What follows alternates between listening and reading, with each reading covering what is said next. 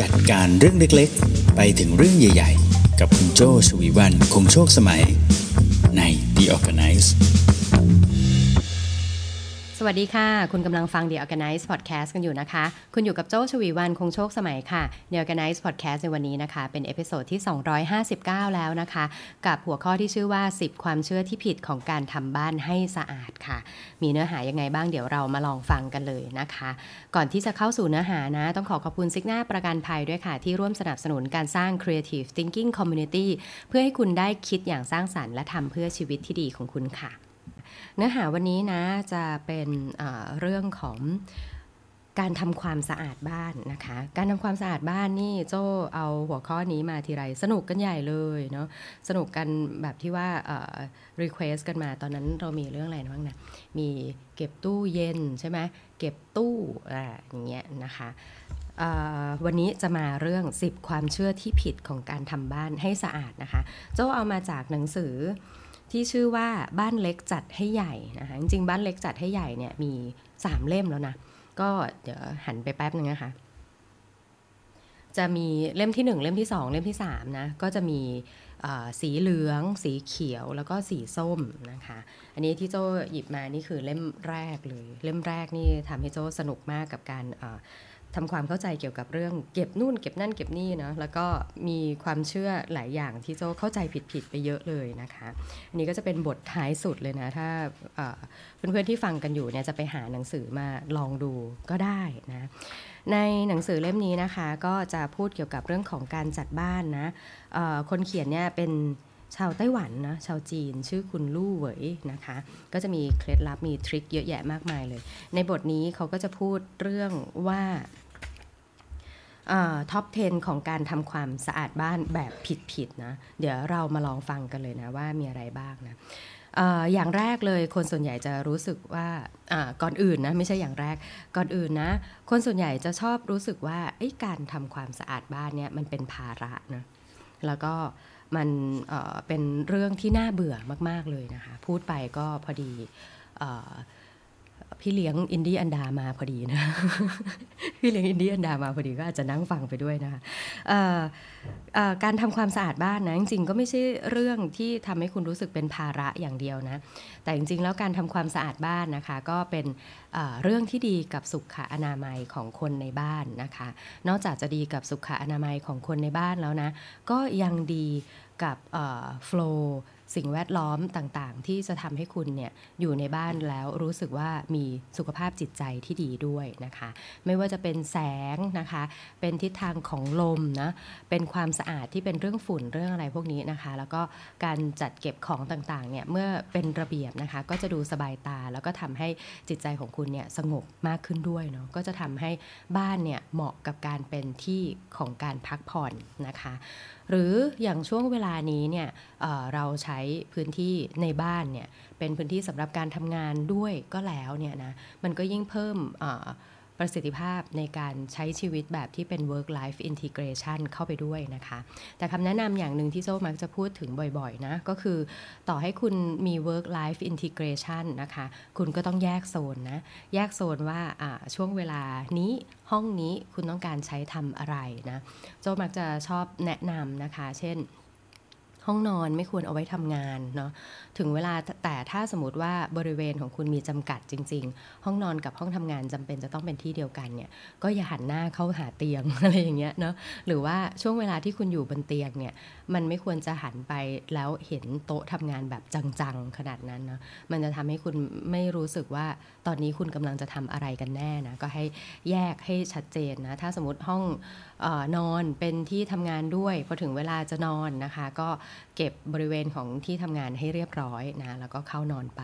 เวลาที่จะเริ่มต้นทำงานเนาะก็หันทิศทางให้ดีๆนะ ไม่ใช่หันไปเจอเตียง แล้วทำให้คุณรู้สึกว่าฉันจะต้องต่อสู้กับงานเพื่อจะพุ่งลงไปที่เตียงอะไรอย่างเงี้ยเป็นต้นนะคะ อะอันนี้ก็จะเป็นความเข้าใจพื้นฐานเบื้องต้นเนาะการทำความสะอาดบ้านเป็นเรื่องดีนะคะ ไม่ใช่ภาระนะ ดีกับสุขอนามัยของคุณเอง ดีกับสุขภาพจิตใจของคุณด้วยนะคะทำให้พื้นที่ที่บ้านเนี่ยเป็นบริเวณของการพักผ่อน แต่ถ้าสมมติว่าคุณทั้งทำงานแล้วก็พักผ่อนอยู่ในที่เดียวกันนะคะ พยายามแยกการใช้งานนะว่าณนะเวลานั้นคุณกำลังจะใช้พื้นที่นั้นไปเพื่อ ทำเรื่องอะไร แล้วก็ทำเรื่องนั้นให้ดีไปเลยทีเดียวนะคะอะทีนี้ 10 อย่างนะสิบอย่างที่คุณลู่เหวยเขาสรุปมานะคะว่าเป็นความเชื่อผิดๆนะ อันนี้ก็ต้องบอกว่าเป็นเป็นเรื่องที่ถ้าฟังแล้วอันไหนปรับได้ก็ลองดูนะ แต่ถ้าไหนมันเป็นเรื่องโครงสร้างของบ้านเนี่ยก็ต้องถือว่าเป็นชาเลนจ์เนาะที่เราจะจัดการยังไง ถือว่าเป็นแบบนั้นดีกว่าเนาะอะ ความเชื่อที่ผิดอันดับที่1นนะคะก็คือเลือกอุปกรณ์ทำความสะอาดให้ถูกต้องเนี่ยเป็นเรื่องยากอะอันนี้คือความเชื่อที่ผิดเนาะอุปกรณ์ทำความสะอาดบ้านที่บ้านคุณมีอะไรบ้างคะ โอ้ พื้นฐานเลยเนาะ ไม้กวาดใช่ไหมคะ ไม้กวาด แล้วก็ที่โกยผงใช่ไหมคะ แล้วก็จะมีไม้ถูพื้นเนาะ ไม้ม็อบ ไม้กวาดเนี่ยเป็นพื้นฐานเลย ไม้ม็อบ ไม้กวาด แล้วก็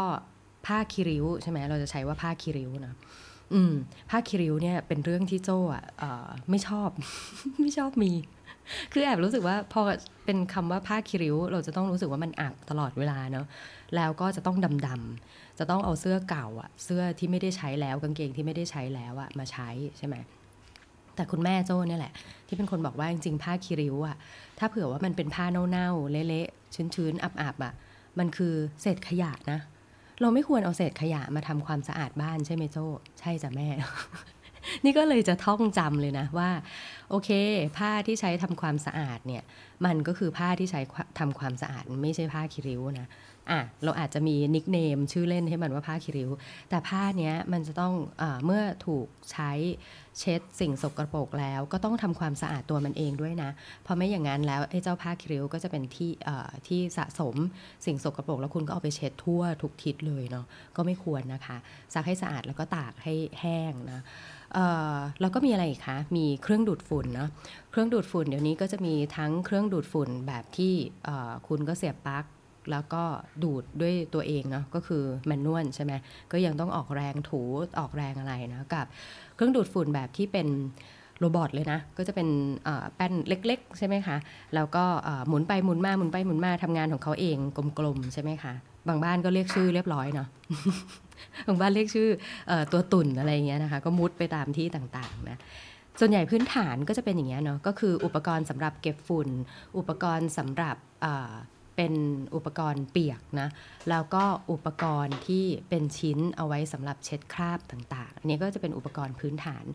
ไม่ยากนะถ้าสมมติคุณมองว่าบ้านของคุณเนี่ยต้องการการทำความสะอาดในรูปแบบไหนบ้างนะคะ ถ้าเก็บฝุ่นเลือกเลยว่าจะเป็นไม้กวาด หรือจะเป็นเครื่องดูดฝุ่นนะหรือจะเป็นอุปกรณ์ดูดฝุ่นใช่ไหมแต่ถ้าสมมติว่าเป็นเรื่องของการเก็บคราบนะคะอะแต่ตะกี้เก็บฝุ่นใช่ไหมเก็บคราบอะเก็บคราบมีอะไรบ้าง เก็บคราบก็มีได้ตั้งแต่ผ้าเช็ดเนาะ ผ้าคิริ้วไม่เอานะ เรียกชื่อเล่นว่าผ้าคิริ้ว แต่ทำให้มันสะอาดด้วยเนาะแล้วก็อาจจะเป็นไม้ม็อบใช่ไหมคะแล้วก็มีอุปกรณ์เช็ดเก็บคราบอะไรพวกนี้เยอะแยะมากมายออนอกจากอุปกรณ์นะส่วนที่เสริมช่วยกันได้ก็คือพวกน้ำยานะคะ น้ำยาที่ใช้เก็บคราบเนี่ยก็จะมีตั้งแต่น้ำยาถูพื้นนะคะ น้ำยาสำหรับเช็ดอุปกรณ์ต่างๆ อย่างที่บ้านโจ้นี่ก็จะมีอีกอย่างหนึ่งก็คือน้ำยาสำหรับเช็ดพื้นผิวอุปกรณ์ที่เป็นไม้ใช่ไหมอย่างเงี้ยเป็นต้นโอ้ นี่จะคุยเฉพาะแค่อันนี้อย่างเดียวนี่ก็คุยเป็นชั่วโมงได้เนาะไม่น่าเชื่อ เพราะฉะนั้นนะ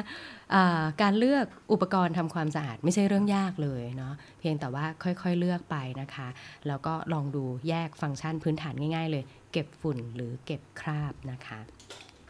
ต่อมาอย่างที่สองนะ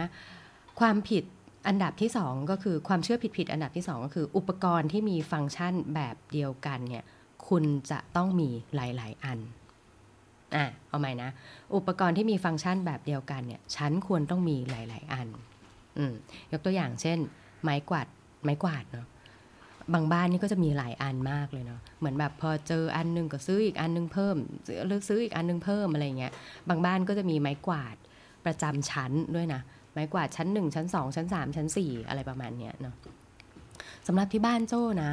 มีอุปกรณ์อย่างเช่นไม้กวาดอะไรเงี้ยมากกว่าหนึ่งนะ แต่ว่าเราจะดูว่าไอ้เจ้าฝุ่นลักษณะของฝุ่นเนี่ยที่มันจะต้องสัมผัสเนี่ยมันเป็นลักษณะไหนแล้วก็จะแยกเอา อย่างเช่นไม้กวาดที่เอาไว้กวาดดินที่ระเบียงบ้านนะคะระเบียงโจ้นี่จะเป็นทำหน้าที่อีกอย่างหนึ่งก็คือเป็นสวนด้วยใช่ไหมสวนย่อมๆนะโอ้นี่โจ้ไม่ค่อยได้ไปดูแลสวนย่อมๆเลย คือรดน้ำต้นไม้ทุกวันนะ แต่ว่ายังไม่ได้ไปทำให้มันเพลชเชอร์ไม่ได้ทำให้มันสุขใจเหมือนช่วงก่อนหน้านี้เนาะก็วุ่นๆกับงานเดี๋ยวเสร็จจากช่วงงานนี้จะเริ่มปลูกกุหลาบนะเดี๋ยวต้องขอคำแนะนำคุณคนหนึ่งนิดนะเออจะเริ่มปลูกไม้ดอกบ้างแล้วนะคะ อย่างเงี้ยก็คืออุปกรณ์ที่เอาไว้ทำงานแบบเดียวกันเนี่ย คุณไม่จำเป็นต้องมีหลายชิ้นก็ได้นะ แต่ถ้าคุณจะมีเพื่ออแยกชิ้นเนี่ยก็คือให้ดูนะว่าบริเวณที่คุณจะต้องสัมผัสกับฝุ่นตรงนั้นนะมันมีความเฉพาะต่างหากแบบที่คุณเองก็ไม่ไม่อยากจะถึงขั้นเอาไม้กวาดไม้มอบนี้ไปล้างน้ำก่อนแล้วค่อยไปใช้กับอีกบริเวณหนึ่งอย่างนั้นน่ะ ก็คือคุณต้องแยกชิ้น แต่ถ้าสมมติว่าทั้งบ้านเนี่ยมีลักษณะของการฝุ่น การกำเนิดฝุ่นแบบเดียวกันเนี่ยคุณก็ใช้ชิ้นเดียวไปนะคะ อันนี้ยกตัวอย่างง่ายๆก็จะเป็นเรื่องของไม้กวาด แล้วก็ไม้ม็อบเนาะอันนี้ก็คือไม่จำเป็นต้องมีหลายชิ้น ถ้าเป็นฟังก์ชันเดียวกัน แต่ถ้าจำเป็นจะต้องแยกชิ้นก็ให้ดูลักษณะของการกำเนิดฝุ่นนะว่ามันใช้รวมกันได้ไหมนะคะ ความเข้าใจผิดแบบที่3นะคะก็คือน้ำเข้าและน้ำออกไม่ครบนะคะหมายความว่ายังไงนะอันนี้จะเริ่มแตะเรื่องโครงสร้างของบ้านนะโครงสร้างของบ้านบางที ถ้าสมมติเราไม่ได้วางแผนไว้แต่เริ่มต้นว่ามันจะต้องเป็นแบบนี้นะพอเราเข้าไปใช้ฟังก์ชันนั้นของบ้านเลย ก็อาจจะลำบากในการที่จะไปเปลี่ยนโครงสร้างนะแต่ถ้าเปลี่ยนโครงสร้างไม่ได้ก็ให้รู้ไว้ว่าเอ้ยปัญหาเนี้ยมันถูก ควรควรจะต้องดูแลแล้วก็ใช้งานมันให้ถูกต้องเป็นพิเศษนะคะ น้ำเข้าและน้ำออกหมายความว่ายังไง น้ำเข้าก็คือบรรดาก๊อกต่างๆนะที่จะเอาน้ำเข้าในบริเวณนั้น ส่วนน้ำออกก็คือท่อที่ระบายก็คือรูระบายน้ำนะคะ หลายคนเนี่ยก็จะ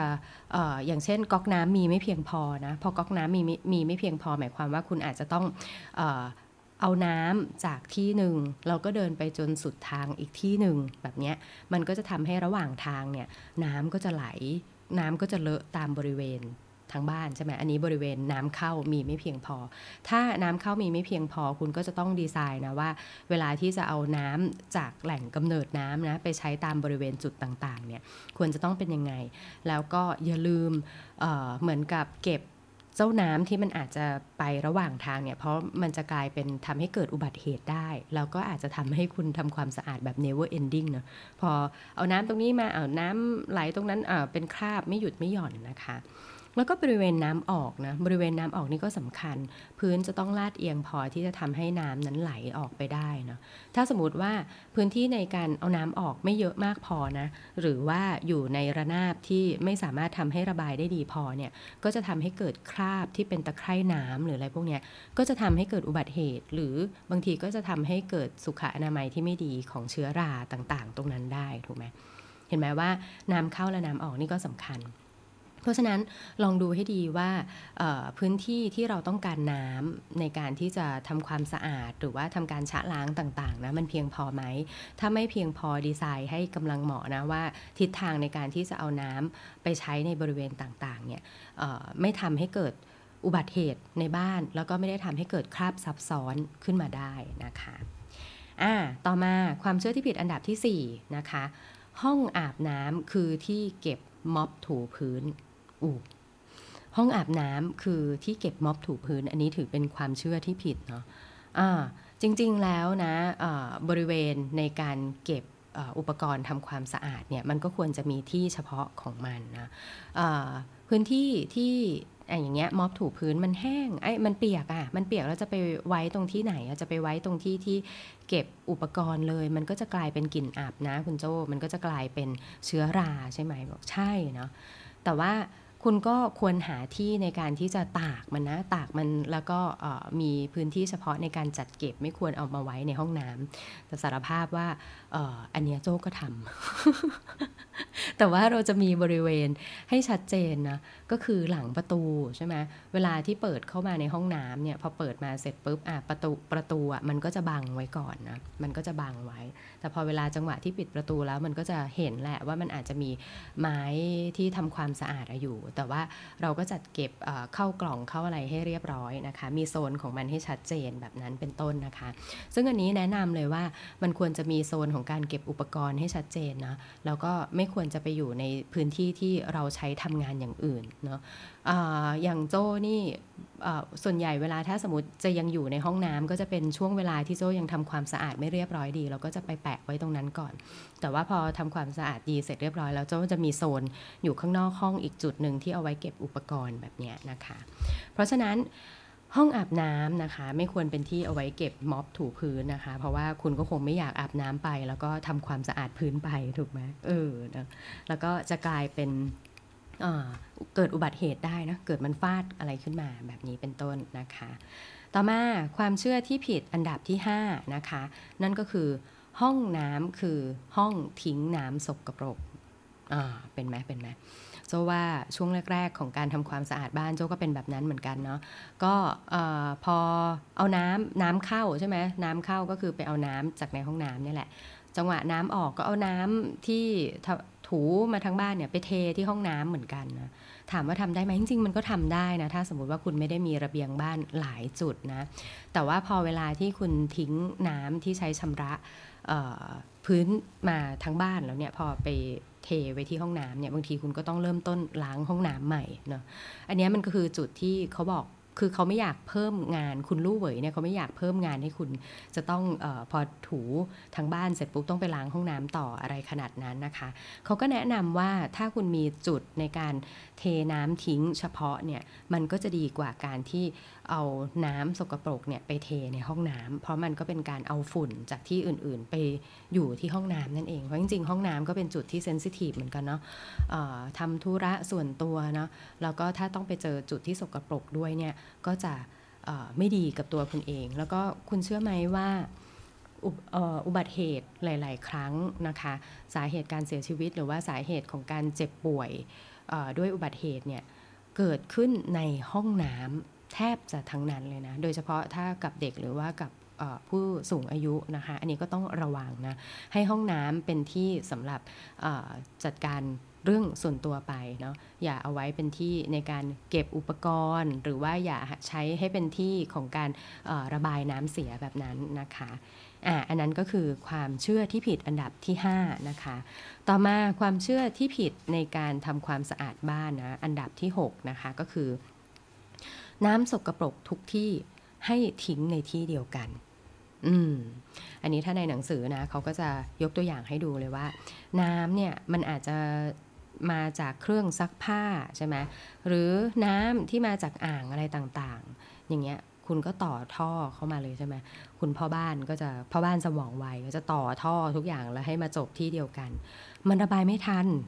เออมันระบายไม่ทันนะคะ พอระบายไม่ทันเสร็จปุ๊บกลายเป็นว่าน้ำอย่างเช่นน้ำฝนหรือว่าน้ำจาก air conditioner เนี่ยมันก็อาจจะเป็นน้ำที่ไม่ได้มีสิ่งสกปรกติดมา เพียงแต่มันระบายออกมาเพื่อที่ทำความทำความเย็นหรืออะไรบางอย่างไปใช่ไหมแต่พอมันมาถูกรวมไปกับน้ำที่มีความสกปรก อย่างเช่น น้ำจากเครื่องซักผ้านี่ก็มีทั้งคราบไคลใช่ไหมมีทั้งอฟองสบู่หรือมีอะไรมาด้วยพอผสมกันมันกลายเป็นเพิ่มปริมาณน้ำที่สกรปรกเข้าไปอีก แล้วก็ไปอยู่ในที่เดียวกัน พอระบายไม่ทันบริเวณตรงนั้นกลายเป็นบริเวณที่คุณต้องไปทำทำความสะอาดต่อเพิ่มอีกนะคะ เพราะฉะนั้นในแต่ละจุดถ้ามันสามารถระบายจากพื้นที่ตรงนั้นเนี่ยแยกกันได้ก็ควรจะแยกกันนะคะ เพราะว่าถ้าแยกกันเนี่ยแล้วลงเวลาตอนที่ลงจุดจุดจุดล่างสุดของบ้านเนี่ยมันอาจจะไปลงที่เดียวกันแหละก็คือจุดพัก น้ำน้ำเสียใช่ไหมของประจำบ้านเนาะแต่ว่าแต่ละโซนที่จะต้องระบายน้ำเนี่ยก็แยกกันได้นะคะจะได้ไม่ไปเกิดอภิมหาระบายน้ำใหญ่อยู่ที่เดียวกันนะคะ น้ำรอระบาย โอเค เหลืออีก 3 เรื่องนะสเรื่องเข้าใจผิดๆในการทำความสะอาดบ้านนะคะ เรื่องที่7นะความเชื่อที่ผิดอันดับที่7นะคะก็คือ เปิดประตูจะต้องเห็นอุปกรณ์ทำความสะอาดได้อย่างชัดเจน ถึงแม้เราจะบอกตัวเองว่าการทำความสะอาดเป็นเรื่องดี แต่การเห็นอุปกรณ์ทำความสะอาดตลอดเวลาก็ไม่ใช่เรื่องดีนะคะเอออ่านถึงตรงนี้คุณลู่เหวยใช้เคล็ดลับเหมือนโจ้นะ ก็คืออุปกรณ์ทำความสะอาด หรือว่าบริเวณที่เป็นการชักซักล้างอะไรพวกนี้นะคะ โจ้จะไม่ให้มันเห็นแบบชัดเจนขนาดนั้นนะ แต่ก็ไม่ได้เข้าถึงยากนะ อย่างเช่นการเปิดประตูไปนะ เปิดประตูไปเสร็จปุ๊บ สิ่งที่ควรจะเห็นในห้องนั้น เช่นบอกเตียงนอนใช่ไหมเปิดเข้าไปปุ๊บ อ่า เห็นเลยว่าห้องนี้เอาไว้นอนใช่ไหมแต่อาจจะไม่ใช่แบบเปิดไปแล้วตรงกับปลายเตียงขนาดนั้นไม่ใช่เนาะ แต่เปิดไปก็รู้เลยว่าห้องนี้เอาไว้สำหรับนอนใช่ไหมห้องนี้เอาไว้สำหรับเป็นที่อ่านหนังสือหรืออะไรเงี้ยเรารู้ แต่ว่าอุปกรณ์บางอย่างมันไม่จำเป็นต้องเห็นเดี๋ยวนั้นเลยนะ เออนะคะ อะไรที่ไม่ต้องเห็นเดี๋ยวนั้นเลยคุณอาจจะเอาไปซ่อนไว้หลังประตูอะไรแบบนี้นะคะ อุปกรณ์ทำความสะอาดบ้านก็ควรจะเก็บเอาไว้ในที่ที่ควรจะเก็บอย่างเช่น อาจจะมีตู้สำหรับเก็บอุปกรณ์ไปเลยใช่ไหมคะะตู้ตู้ใต้ตู้ใต้อ่างล้างหน้า อันนี้ก็จะเป็นตู้สำหรับ เก็บอุปกรณ์สำหรับทำความสะอาดห้องน้ำอย่างเงี้ยใช่ไหมหรืออย่างถ้าสมมติเป็นคุณอยู่คอนโด หรืออะไรแบบนี้คุณอาจจะมีตู้เล็กๆ สักใบนะคะ เอาไว้สำหรับเก็บทุกอย่างเลยเครื่องดูดฝุ่นไม้ม็อบไม้ถูพื้นที่แห้งแล้วอย่างเงี้ยนะคะไม้กวาดก็อยู่ในที่เดียวกันแบบนั้นไปนะมันกลายเป็นว่าเปิดประตูบ้านมาเสร็จปุ๊บ ตัวเราเองเราทำเราทำใจได้เพราะเราเป็นคนวางเองใช่ไหมแต่ถ้าสมมติเป็นแขกไปใครมา เปิดมาเสร็จปุ๊บโอ้ บ้านนี้ใช้ไดสันรุ่นนี้ มันไม่น่าจะเป็นเรื่องที่เอาไว้อวดเพื่อนๆเวลาเพื่อนมาเยี่ยมบ้านนะะสวัสดี นี่คือไดสันรุ่นนี้อะไรอย่างเงี้ยอันนี้คือไม้ไม้กวาดดอกหญ้าที่ซื้อมาแล้วตัดริมเรียบร้อยแล้วนะไม้กวาดตัดริมกันไหมโจโจตัดนะได้ไม้กวาดมาแล้วก็จะรวบให้ตรงใช่ไหมแล้วก็ใช้กันไกรตัดชุบ อ๋ออันนี้ก็จะเวลาทำความสะอาดก็ตัวเส้นมันไม่ค่อยร่วงนะคะต่อมาค่ะอันดับที่8นะคะความเชื่อที่ผิดอันดับที่8นะคะก็คืออระเบียงสองที่เป็นภาระนะคะ ระเบียงสองที่เป็นภาระเป็นจริงไหมนะไหนมาลองดูกันซิระเบียงสองที่จริง ๆ แล้วเป็นประโยชน์มากกว่าหรือเปล่านะจริงระเบียงนะคะ ส่วนใหญ่ก็จะเป็นระเบียงด้านหน้าบ้านกับด้านหลังบ้านใช่ไหมซึ่งโดยปกติแล้วบ้านเราก็จะเป็นเหมือนกันนะก็คือจะหันหน้า หรือหันหลังให้กับทิศทางของแดดใช่ไหมคุณก็ต้องดูทิศของแดดเราเองนะว่าบ้านเราเนี่ยแดดส่องในบริเวณไหนตอนกี่โมงนะคะ อย่างบ้านโจนี่หันหน้าไปทางทิศ ทิศเหนือนะคะ บ้านโจหันหน้าไปทางทิศเหนือ แดดมาตอนเช้าเป็นเรื่องปกตินะคะ อาจจะไม่ได้เป็นแบบแดดส่องเปรี้ยงขนาดนั้นนะคะ แต่ว่าถึงเวลาแดดก็มาในตอนเช้า แล้วก็แดดก็ลงในตอนเย็นนะตอนเย็นก็เย็นสดชื่นก็ไม่ได้มีความร้อน ตกค้างขนาดนั้นนะคะ เพราะฉะนั้นระเบียง 2 ทิศนะถ้าคุณมีระเบียงบ้าน 2 ทิศนะคุณก็อาจจะเล็งไว้เลยว่าเอาโอเค ทิศฝั่งที่มีแดดเข้านะ เอาไว้สำหรับตากตากผ้าหรือว่าตากอุปกรณ์ในการทำความสะอาดใช่ไหม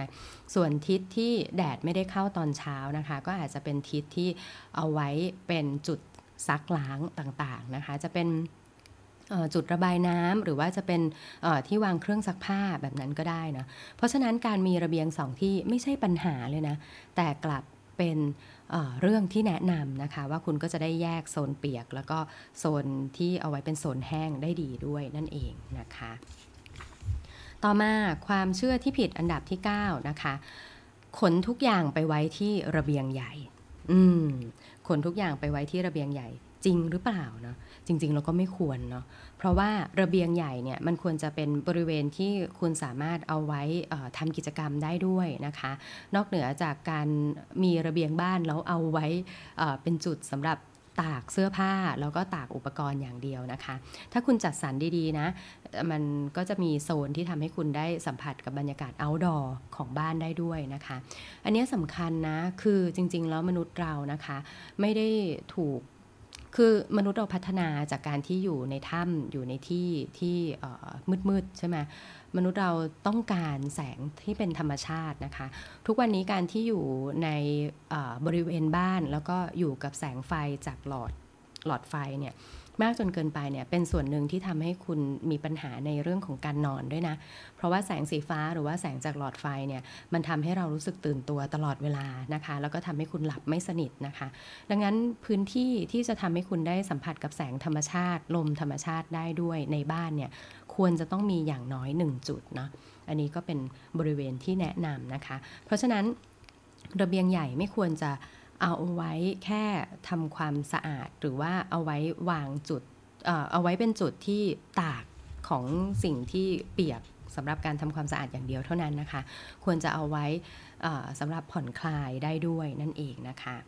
ความเชื่อสุดท้ายนะคะ ความเชื่อผิดผิดอันดับสุดท้ายนะคะก็คือการทำความสะอาดคือหน้าที่ที่มีแต่จะมากขึ้นไปเรื่อยๆนะคะ จริงๆแล้วมันไม่ได้เป็นหน้าที่ที่ มากขึ้นไปเรื่อย ๆ ขนาดนั้นนะบางเรื่องอาจจะไม่ได้ทำทุกวันนะคะ ถ้าสมมติว่าคุณดูแล้วว่าลักษณะบ้านของคุณเนี่ยแหล่งกำเนิดฝุ่นมันไม่ได้เยอะขนาดนั้นในทุกจุดใช่ไหมคะ อาจจะกวาดบ้านทุกวันเฉพาะบางจุดนะบางจุดที่เข้าออกบ่อยๆนะคะ หรือว่าบางจุดจำเป็นที่จะต้องแห้งตลอดเวลานะคะ คุณก็อาจจะทำความสะอาดทุกครั้งที่มันเปียกแบบนี้นะคะ เช่นที่บ้านโจ้เนี่ยห้องน้ำ กับห้องส้วมเนี่ยแยกกัน ห้องอาบน้ำกับห้องส้วมเนี่ยแยกกัน เพราะว่าดีไซน์ไว้แล้วว่าจะไม่ให้เกิดอุบัติเหตุได้ง่ายนะคะ ทั้งกับเด็กแล้วก็ทั้งกับผู้สูงอายุที่บ้านอย่างเงี้ย เพราะฉะนั้นบริเวณที่เป็นห้องห้องส้วมนะคะ ก็จะพยายามไม่ให้เปียก แต่ถ้าสมมติเมื่อไหร่ที่เปียกนะก็จะพยายามทำให้แห้งณนะเดี๋ยวเดี๋ยวนั้นเลยนะคะ หรืออย่างอ่างล้างหน้าใช่ไหมคะอ่างล้างหน้าเนี่ยจะเป็นกติการ่วมกันนะว่าไม่อยากให้เปียกตลอดเวลานะคะ เราก็จะมีผ้าในการที่จะซับน้ำบริเวณนั้นนะมันจะได้ไม่เกิดเป็นคราบ เชื้อราอะไรต่างๆ มากขึ้นแบบนั้นนั่นเองนะคะ ขออภัยนะคะ วันนี้เสียงดังนิดนึง เพราะว่ากำลังจะเคลื่อนทับไปโรงเรียนกันนะคะ ก็เลยเสียงเยอะเสียงรบกวนนิดนึง ส่วนหนึ่งที่จะย้ายเวลาไปตอน 8 โมงเนี่ยก็น่าจะดีด้วยนะคะ ก็น่าจะเป็นช่วงเวลาที่เด็กๆ จัดการธุระตัวเองเรียบร้อย พอเรา back to business เนาะกลับมาจากช่วงโควิด กลับมาสู่การใช้ชีวิตปกติ ปัจจุบันเนาะก็ต้องมีการปรับเปลี่ยนกันบ้างนั่นเองนะโอเค ทวนกันอีกครั้งนะคะ 10 อย่างนะ10 ความเชื่อผิดๆนะคะ ในการทำความสะอาดบ้านนะคะ อย่างแรกอุปกรณ์ทำความสะอาดเนี่ยไม่ยากเลยในการที่จะเลือกใช้งานนะคะ คุณดูนะจะเป็นอุปกรณ์ในการเก็บเก็บฝุ่น หรือว่าอุปกรณ์ในการเก็บคราบนะคะ ความเชื่อผิดๆอย่างที่2นะคะก็คือ อุปกรณ์ฟังก์ชันเดียวกันมีหลาย ๆ อันแล้วอุ่นใจนะจริง ๆ แล้วอุปกรณ์ฟังก์ชันเดียวกันเนี่ยมีอันเดียวก็เพียงพอแล้วนะคะ ความเชื่อที่ผิดอันดับที่3นะคะบริเวณน้ำเข้าและบริเวณน้ำออกเนี่ยมีไม่ต้องเยอะหรอกงานการทำความสะอาดบ้านไม่ใช่เป็นเรื่องหลักของการอยู่บ้านนะคะจริง ๆ แล้วบริเวณน้ำเข้าและบริเวณน้ำออกควรมีให้เพียงพอในบ้านนะคะ ความเชื่อที่ผิดอันดับ4นะห้องอาบน้ำคือที่ตากไม้ถูพื้นนะคะ ไม่ควรเนาะ อาบน้ำก็อาบน้ำนะคะ ตากไม้ถูพื้นตากที่ไหนก็ได้แล้วที่แดดเข้านะคะ แล้วก็เก็บให้เรียบร้อยนะคะ ความเชื่อที่ผิดอันดับที่4นะคะเอ๊ะความเชื่อที่ผิดอันดับที่ 5 นะคะ ขออภัยอ่านซ้ำอันดับที่ 5 ก็คือห้องน้ำคือที่ทิ้งน้ำสกรปรกนะคะ แต่ในความเป็นจริงแล้วถ้าคุณมีบริเวณในการทิ้งน้ำสกรปรกแยกได้ก็จะดีนะคะ เพราะว่าไม่งั้นจะเกิดอุบัติเหตุในห้องน้ำได้นะคะ ความเชื่อที่ผิดอันดับ7นะ น้ำสกรปรกมาทิ้งอยู่ที่เดียวกันนะคะ จริงๆ แล้วควรจะแยกกันทิ้งนะ ไม่งั้นจะกลายเป็นเกิดแหล่งรอระบายน้ำที่รวบรวมน้ำสกรปรกในที่เดียวกัน แล้วมันระบายไม่ทัน ความเชื่อที่ผิดอันดับ 7 นะคะ เปิดประตูปุ๊บต้องเห็นอุปกรณ์ทำความสะอาดปั๊บนะคะ แต่ในความเป็นจริงแล้วคุณควรจะเก็บอุปกรณ์ทำความสะอาดให้เป็นที่เป็นทางนะคะ จะได้สบายตาแล้วก็แขกไปใครมานี่ก็เป็นการต้อนรับเขาอย่างหนึ่งด้วยนะคะ ความเชื่อที่ผิดอันดับที่ 8 นะคะ ระเบียงสองที่เป็นปัญหาแต่ในความเป็นจริงแล้วมีระเบียงสองที่เนี่ยเป็นเรื่องที่ดีนะคะ จะได้เอาไว้แยกนะ โซนที่จะเอาไว้อ่อเป็นเรื่องทำความสะอาดแบบ เรื่องเปียกนะคะ กับเรื่องอที่เป็นแดดส่องถึงก็จะได้ทำความสะอาดในด้านที่เรื่องจัดการกับความชื้นนะคะ ความเชื่อที่ผิดอันดับที่ 9 นะคะ ย้ายทุกอย่างไปที่ระเบียงใหญ่นะ แต่ในความเป็นจริงแล้วระเบียงใหญ่คุณควรจัดสรรเอาไว้สำหรับพักผ่อนนะคะ เอาไว้สำหรับทำกิจกรรมอื่น ระเบียงนั้นไม่ควรจะเป็นที่สำหรับเอาไว้ตากอุปกรณ์อย่างเดียวนะความเชื่อที่ผิดอันดับสุดท้ายนะคะ หน้าที่ทำความสะอาดเนี่ยมันจะมากขึ้นไปเรื่อยๆ มีแต่จะเป็นภาระนะ แต่ในความเป็นจริงแล้วเนี่ยคุณสามารถออกแบบได้นะว่าโซนในการทำความสะอาดแต่ละจุดเนี่ยคุณจะใช้ความถี่มากน้อยแค่ไหนอุปกรณ์อย่างไร บ้านเราเอง เราอยากจะทำอะไรเราก็ทำได้เนอะเออนะคะ เพราะฉะนั้นอันนี้ก็จะเป็น10ความเชื่อที่ผิดเนาะเพื่อนๆเป็นยังไงกันบ้างคะมีคอมเมนต์อะไรยังไง มีความเห็นอะไรยังไงส่งมา ส่งกันมาได้เรื่อยๆเลยนะ ถ้าชอบใจเนื้อหานะคะ อย่าลืมกดติดตาม พอดแคสต์ The Organize จากทุกช่องทางที่คุณใช้ฟังอยู่นะตอนนี้นะคะ ถ้าฟังจาก YouTube อย่าลืมกด Subscribe แล้วกดสั่นกระดิ่ง เพื่อให้ไม่พลาดทุกเนื้อหาจาก Creative Talk และ The Organize ด้วยค่ะ